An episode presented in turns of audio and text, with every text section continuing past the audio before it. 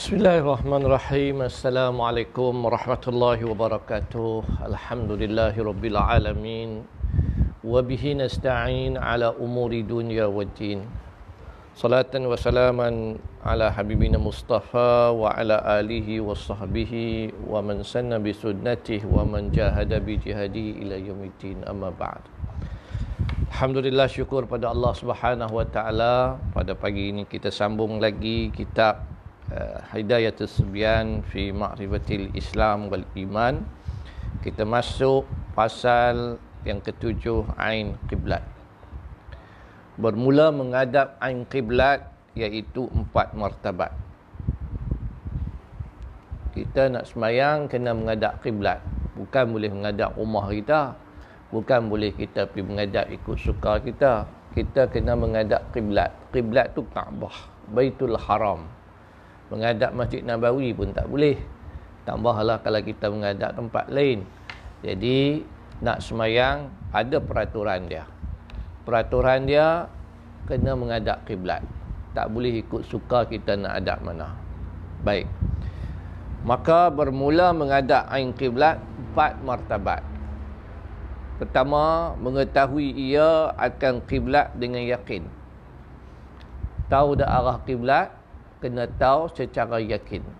Artinya dengan sendirinya. Itu yang pertama. Dia tahu dengan sendiri, dengan penuh yakin. Bukan was-was, bukan waham. Iaitu bahawa melihat ia akan Kaabah. Atau disentuh akan dia dengan anggotanya. Ini macam mana?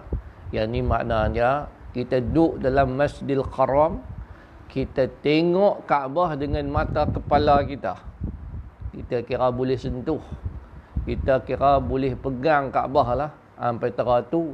Mana dia yang ni ni. Tak payahlah tanya orang dah. Tak payahlah kita nak pakai kompas. Tak payahlah tengok bintang. Tak payah tengok angin ke apa. Tak payah. Kita dah tengok dengan mata kepala kita. Kita tengok Kaabah depan mata, kita boleh pegang dah Kaabah nak mengadap kot lain lagi bersibah. Kita mengadap betul-betul nampak Kaabah kita mengadap Kaabah. Ha, ini martabat pertama. Yang ni yakin sungguh-sungguh. Ha. Martabat yang kedua dengan mendengar khabar orang yang kepercayaan yang mengetahui akan kiblat dengan sendiri dia. Ha, yang ni martabat kedua Katalah orang tu buta. Dia tak nampak Kaabah. Jadi, duduk dalam Masjidil Haram, uh, orang lah habang kat dia. Uh, kok di. Ataupun, maknanya, uh, orang tu tahu Kaabah tu duduk tang mana, kiblat duduk tang mana, maka dia ikut orang tu. Orang tu pun tengok sendiri. Bukan dia tak ni orang. Dia sendiri nampak Kaabah tu. Dia sendiri uh, tahu arah kiblat tu. Uh. Yang ketiga dengan ijtihad ia akan kiblat. Ha, dia dengan ijtihad ia akan kiblat. Yang ni dia ijtihad. Pasal dia tak nampak. Ha, dan dia pun tak tanya orang, dia tak nampak. Jadi dia ijtihad berdasarkan ilmu yang Allah bagi kat dia, berdasarkan uh, pengetahuan yang dia ada, maka dia berijtihad. Aku ni lah kiblat. Uh, dia tengok matahari ke uh, dia tengok masjid ke maka dia kata ah ijtihad dia kok ni lah. Dia duk tengok masjid kampung dia menghadap kok tu. Ni kat rumah dia duk perembang perembang dia kata ha ni kok ni lah masjid kok tu aku pun kira kok ni lah betul lah ni. Uh, maka yang tu cara ijtihad dia. Pasal dia pakai kompas uh, uh. Yang keempat dengan mengikut ia akan orang yang mustahid yang keempat ni dia ikut orang lain. Taklid lah ni.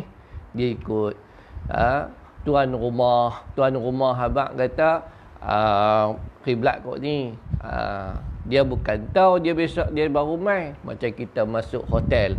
Masuk hotel kita pun tanya hotel kiblat kot mana? Dia kata tu ada tanda arah kiblat oh okey.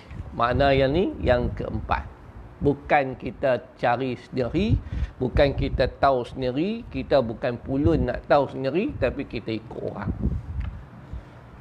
Maka tiap-tiap satu daripadanya yang empat ini dengan tertib. Artinya tiada sah berpindah kepada barang yang kemudiannya melainkan apabila lemah ia daripada barang yang dahulu daripadanya. Maksud di sini dia kata kena tertib. Kalau kita dah nampak Kaabah dengan mata kita, kita duk pergi tanya orang apa? Kita dah nampak lah. Tak boleh lah. Ha, tu maksud dia kena tertib lah. Mula hak nombor satu. Nampak dah Kaabah? Tak nampak? Ha, kalau tak nampak, ha, kita ha, bila tak nampak, barulah kita nak tanya orang. Ni kita dah nampak. Tak bolehlah kita tanya orang. Tu satu. Kemudian, kalau kita tak nampak, kita ni boleh dengar orang habak. Orang, kita pergi dengan kawan kita Masjid Haram tu. Kawan kita habak kat kita. Ya. Tiba-tiba kita nak pergi istihad sendiri dalam keadaan kita tak tahu betul-betul. Kawan kita tu dia nampak Kaabah yang kita duduk pergi istihad tu bersifat. Maka dia kena ikut tertib. Ha. Macam juga kita sampai ke hotel. Ha. Ke hotel. Kita nampak tu ada tanda kita tanya orang hotel. Kita tanya orang hotel. Orang kita tu arah kiblat.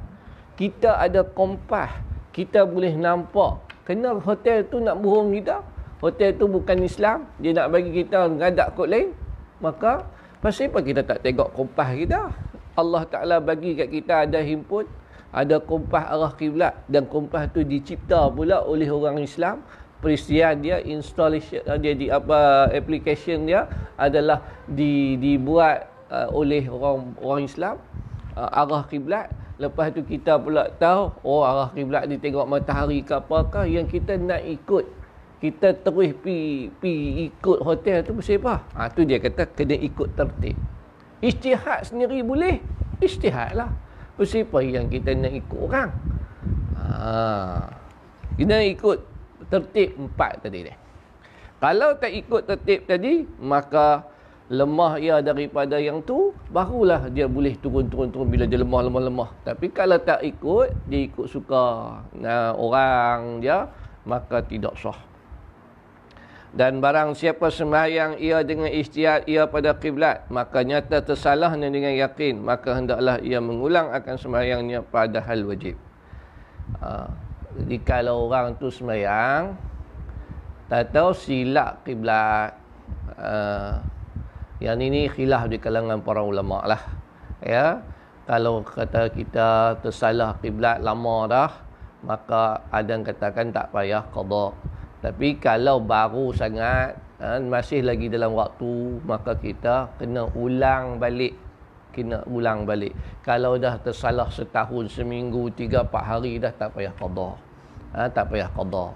Tapi kalau kita dah tersalah, kita semayang-semayang orang habak tuan rumah habak kita lah mengadak kau mana? Bukan kau tu, kau ni. Ha, kita ulang balik semayang. Sebab semayang kita tidak sah. Baik. Itu cerita pasal kiblat. Ya. Kalau ada persoalan boleh tanya nah. Baik. Kita masuk pasal yang ke-8 menutup aurat. Ya. Bermula menutup aurat iaitu dengan sesuatu yang suci yang menegah ia akan kelihatan warna kulit. Maka ditutup akan dia pada pihak atasnya dan kelilingnya. Hmm aurat ni di kita uh, dia nak tutup sampai tak nampak kulit warna kulit. Uh, tutup sampai tak nampak warna kulit. Kemudian dia pula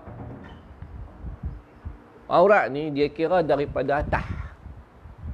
Dia kira daripada atas.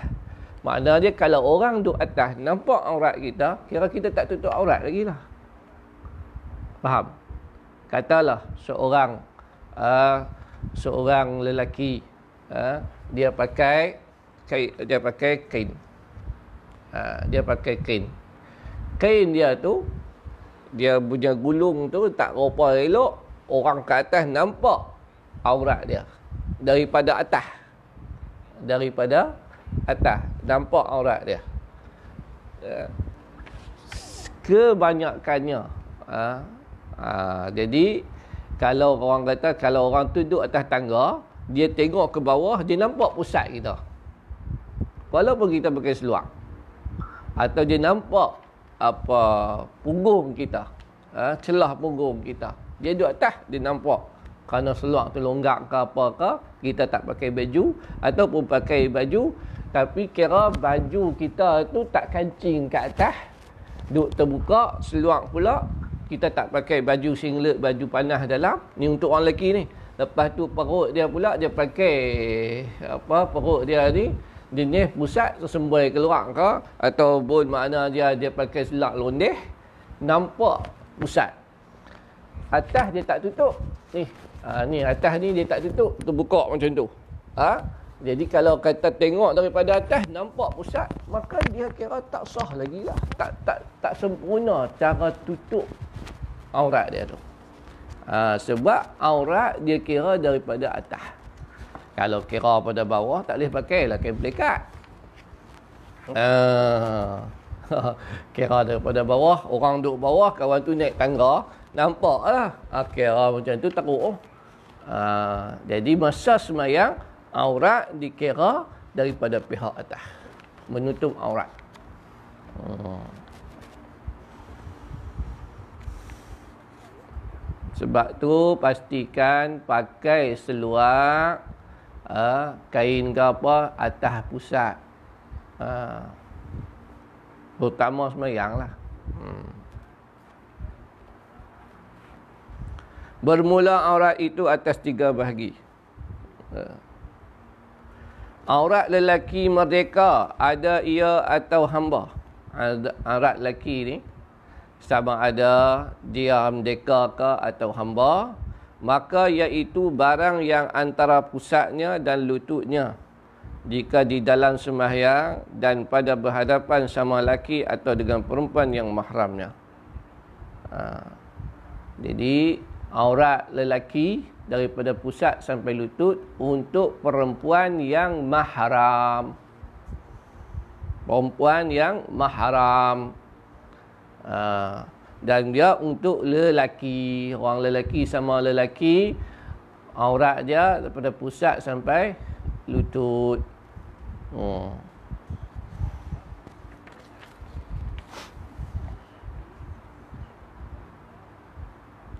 dan jika berhadapannya dengan perempuan yang ajnabiah ha. bila berhadapan dengan perempuan yang ajnabiah maka iaitu sekalian badannya lelaki. Uh, lelaki. Lelaki kena tutup baju pakai baju. Uh. macam mana pula kita duk, tak pakai baju bila berdepan dengan perempuan yang tidak ajnabiah? Hmm, perempuan yang ajnabiah Dan jika ia dalam khalwat, maka dua kemaluannya. Kalau dia seorang-seorang, maka jangan telanjang ikut dan. Ha. Dua kemaluan dia. maka hasil bagi lelaki itu tiga aurat. Satu, aurat sesama lelaki. Aurat dengan mahram. Yang kedua, aurat dengan wanita yang bukan mahram. Yang ketiga, aurat seorang-seorang. Ha, baik. Yang kedua, aurat perempuan yang hamba. Aurat perempuan hamba. Ini bukan wanita ajnabi, bukan wanita merdeka. Yang ini hamba orang. Wanita hamba. Ha. Iaitu jika ada ia dalam sembahyang, kalau dalam sembahyang, di dalam khulwat, atau pada berhadapan dengan mahramnya atau dengan sama-sama perempuan maka iaitu barang antara pusat dan lututnya sahaja. Ha. Ni perempuan yang tak merdeka. Adakah hamba perempuan lah ni? Ha. Kalau ada, inilah aurat dia. Hmm. Aurat perempuan hamba diulang no? Iaitu jika ada ia dalam semayang. Kalau dia semayang atau dia dalam keadaan seorang-seorang khalwat maknanya dia duduk seorang-seorang. Atau dia berdepan dengan mahramnya. Mahramnya termasuklah tuan dia yang lelaki tu. Ha? atau pada berhadapan dengan mahramnya atau dengan sama-sama perempuan. Uh, dengan perempuan sama-sama perempuan. Hmm. maka iaitu barang yang antara pusat dan lututnya. Itu untuk perempuan yang hamba. Dan jika berhadapan ia dengan lelaki yang ajnabi uh, bukan mahram dia maka sekalian badannya. Dan jika berhadapannya dengan perempuan yang kafirah perempuan bukan Islam orang kafir maka iaitu barang yang lain daripada barang yang zahir pada waktu bekerjanya. Jadi maknanya orang kafir kalau perempuan kafir ke uh, ni kalau berhadapan dengan perempuan kafir yang hamba ni hamba perempuan beriman dia jumpa dengan orang bukan Islam perempuan. Macam mana dia punya aurat iaitu semua ditutup. Ha, kecuali hak yang terbuka bila dia bekerja. Ha, lengan dia ke tangan dia ke muka dia. Takat tu je. Ha. Maknanya dia rambut dia pun dia kena tutup. Ha tu untuk perempuan hamba. Tak ada aku perempuan hamba. Ha. Aurat perempuan yang merdeka.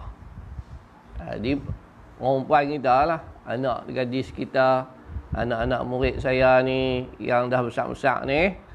Ha, iaitu sekalian badannya melainkan mukanya. Muka tak payah tutup. Ha, badan saja. Dua tapak tangannya jika ia dalam sembahyang ketika dalam sembahyang yang boleh buka dua tapak tangan dengan muka dan jika berhadapannya dengan lelaki yang ajnabi maka iaitu sekalian badannya. Kalau berhadapan dengan lelaki yang ajnabi maka seluruh badannya. Dan jika berhadapannya dengan sama-sama perempuan atau dalam khalwat atau pada hadapan lelaki yang mahramnya maka iaitu barang yang antara pusat dan lututnya. Dan jika berhadapannya dengan perempuan yang kafirah maka iaitu barang yang lain daripada barang yang zahir pada waktu bekerjanya. Ha. Ni mazhab syafi'i ni ha. mazhab syafi'i aurat wanita kena tutup seluruh badan bila keluar iaitu kena pakai burdah itu mazhab syafi'i. Hak kita bicara. Hmm. Jadi yang kita tak buat tu adalah yang kita ada buka-buka, ha, kita tak pakai purdah apa semua ni, kita tak ikut mazhab syafi'i kot.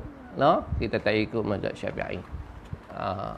Maknanya kita mengikut pendapat-pendapat yang lain, jumhur ulama, majoriti ulama. Yeah. Gitu juga ya. Uh, orang perempuan yang Islam dengan orang kafir. Orang kafir perempuan lah, perempuan kafir. Kalau kat sini seluruh badan juga. Uh, Ailah dia. Antara sebab dia kena tutup tu takut nanti orang kafir ni pi cerita aurat wanita Islam. Uh, jadi oleh tu disuruh tutup lah wajib tutup. Ha, ini pandangan dia dia khilaf lah benda ni. Ha, dalam isu sekarang ni ramai orang masuk Islam sebagainya. Ha, adakah orang ha, dia dengan kak dia yang bukan Islam pun kena tutup ha, jadi itu di kalangan para ulama dia khilaf ini pandangan dalam mazhab syafi'i kena tutup hmm. kecuali muka dan tapak tangan saja Baik. Bermula mengetahui akan kefiat semayang. Iaitu bahawa mengetahui ia akan segala rukunnya dan segala syaratnya dan segala sunatnya. Dan dibezakan tiap-tiap satu daripada yang lainnya. Bahkan dan memadailah bagi orang yang awam itu jikalau i'tikad ia akan sekalian yang dikerjakan dalam semayang itu fardu atau setengahnya fardu dan setengahnya sunat tetapi tiada dibezakan dia. Jadi semayang ni kita kena tahu kita kena tahu kipiat semayang baru kita boleh semayang. Makna dia barulah semayang tu sah. Ya. Ha, jadi bila kita kata semayang ni ada rukun ada. Tapi hak mana satu ku pun tak tahu. Ha, semayang ni ada sunat tak? Ada sunat. Tapi tak tahulah yang mana satu sunat. Maka sah semayang dia. Ha, boleh. Semayang macam tu boleh kira sah lah. Jadi orang bukan Islam, bila dia masuk Islam, dia kena semayang. Bukan kena tunggu pandai semayang baru boleh semayang. Kemana kena semayang sampai pandai semayang, sampai rajin semayang. Bukan bila pandai semayang, baru semayang. Tak. Ha, ni pun satu benda yang salah. Ha, jangan macam tu. Orang baru masuk Islam, kita kata tak apa, hang tak wajib semayang lagi. Sebab apa? Pasal hang tak reti semayang lagi ha, ataupun orang kita sendiri. Ha, ada geng-geng jenis ha, ajaran sesat lah ni macam-macam. Faham agama melalui akal fikiran dia saja. Ha, aku semayang ni kalau aku pandai baru aku semayang. Bila aku kusyuk baru aku tak mau. Aku tak mau. Siapa dia tu? Tak tahulah ha? Uh, viral. Dia ramai lagi orang tengok video dia daripada tengok video saya. Ha? Dengan keadaan rambut panjang dia tu semua orang duk faham ikut cakap dia lagi. Ha? Ha, itulah masalah dia manusia hari ini duk ikut orang yang jahil. Hmm. Dia kata apa? Dia kata ha tak apalah dia kata sebayang ni kita tak khusyuk buat apa aku nak apa hipokrit dengan Allah Taala. Aku nak semayang aku nak khusyuk. Kalau aku tak khusyuk buat apa aku sebayang? Ha ni masalah. Orang sembahyang sampai khusyuk. Kita sembahyang sampai khusyuk. Dia khusyuk dulu baru sembahyang. Sama lah orang yang dia tak mau sembahyang pasal dia tak pandai lagi. Bila dia pandai nanti baru dia sembahyang. Aku tak mau sembahyang lagi pasal aku tak baik. Kita dah sembahyang sampai kita jadi saleh sampai kita jadi baik. Kita semayang sampai kita boleh khusyuk dalam semayang kita semayang sampai kita pandai semayang mereka pandai dulu baru semayang khusyuk dulu baru semayang ha, inilah ajaran-ajaran yang tak betul. Baik.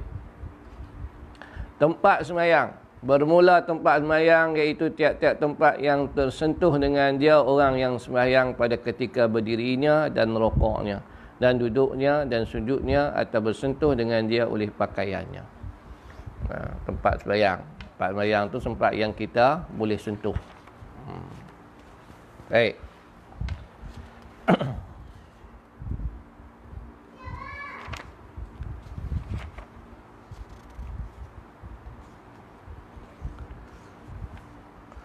Sikit kita baca tentang perkara yang membatalkan sembahyang.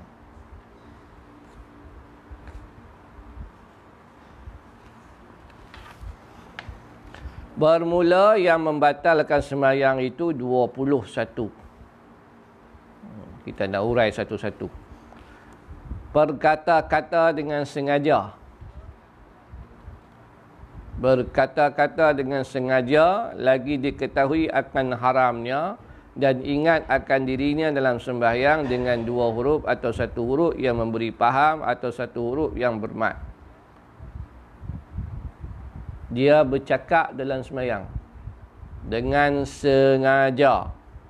Dan dia tahu dia tahu tu sebab ada orang yang baru masuk Islam ataupun dia Islam lama dah. Macam orang Bosnia ke mana tak tahu?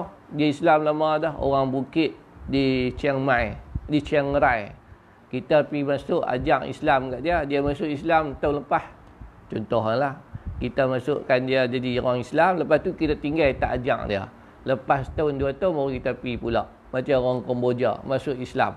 Dia masuk Islam kita bagi dia Islam seronok lah kita bagi dia mengucap semua orang bagi masuk Islam. Orang ni seronok. Pasal duk kira oh, Masya Allah mengislamkan orang bukan Islam besar pahala dia duk kira besar pahala bagi orang masuk Islam.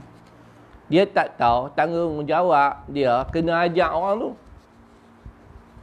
Tanggungjawab kita nak pastikan dia reti Islam tu bukan takat asyhadu alla ilaha illallah wa asyhadu anna muhammadar rasulullah. Habis. Oh masuk dalam video viral kat orang. Cerita kita telah Islamkan orang. Lepas tu Orang tu apa cerita?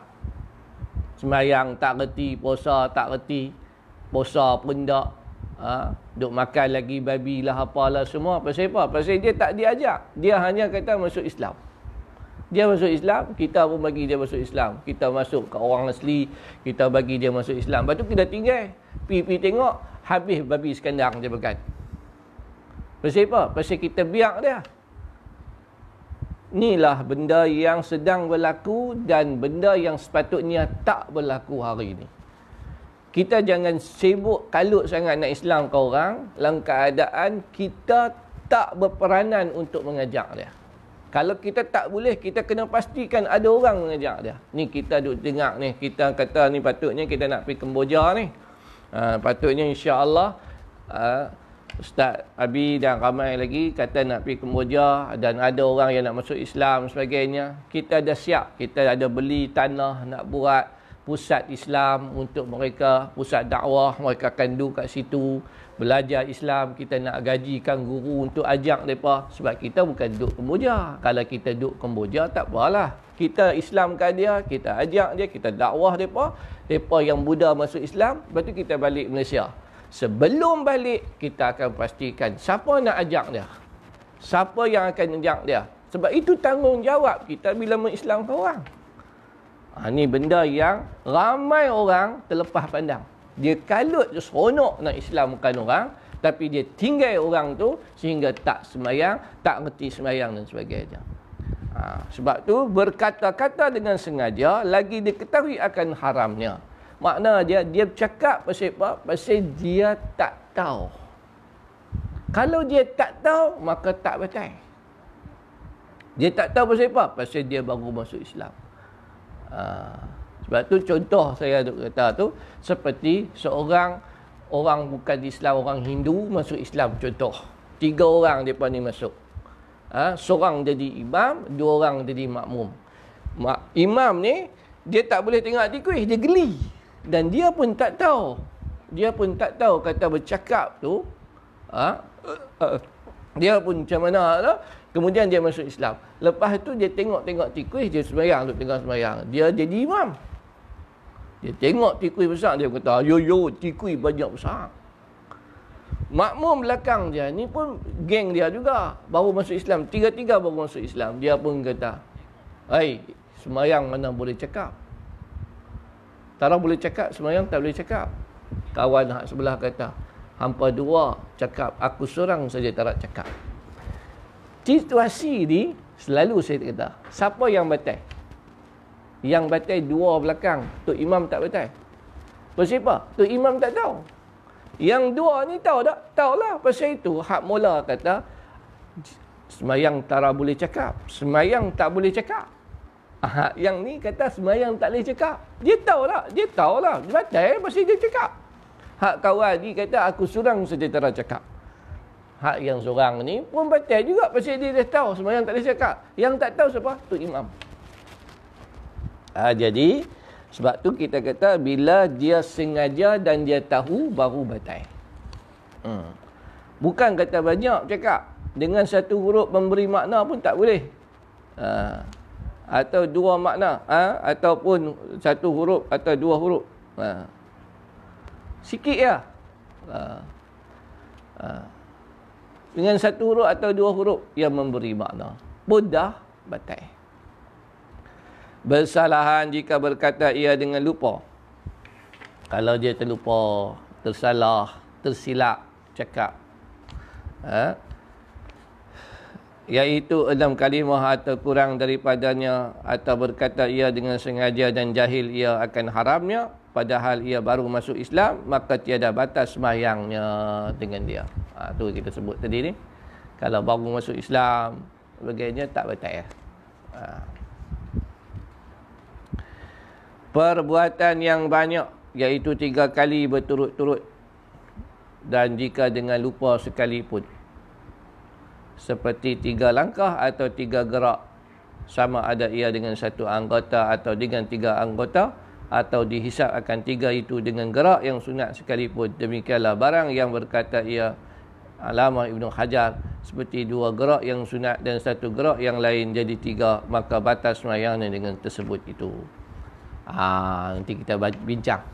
Bak masalah bergerak tiga kali. Macam mana yang kata bergerak tiga kali ini batai semayang ha, batai tak semayang orang yang dia angkat takbir? Allahu Akbar. Ha batai tak semayang orang yang bila dia rokok dia pun sami Allahu liman hamidah. Sami Allahu liman hamidah.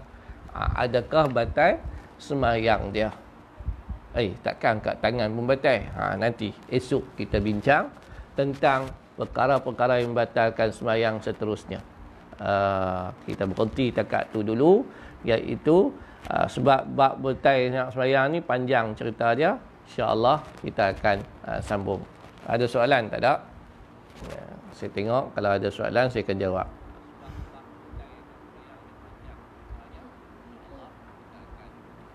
Baik. Uh, setakat ni tak ada soalan.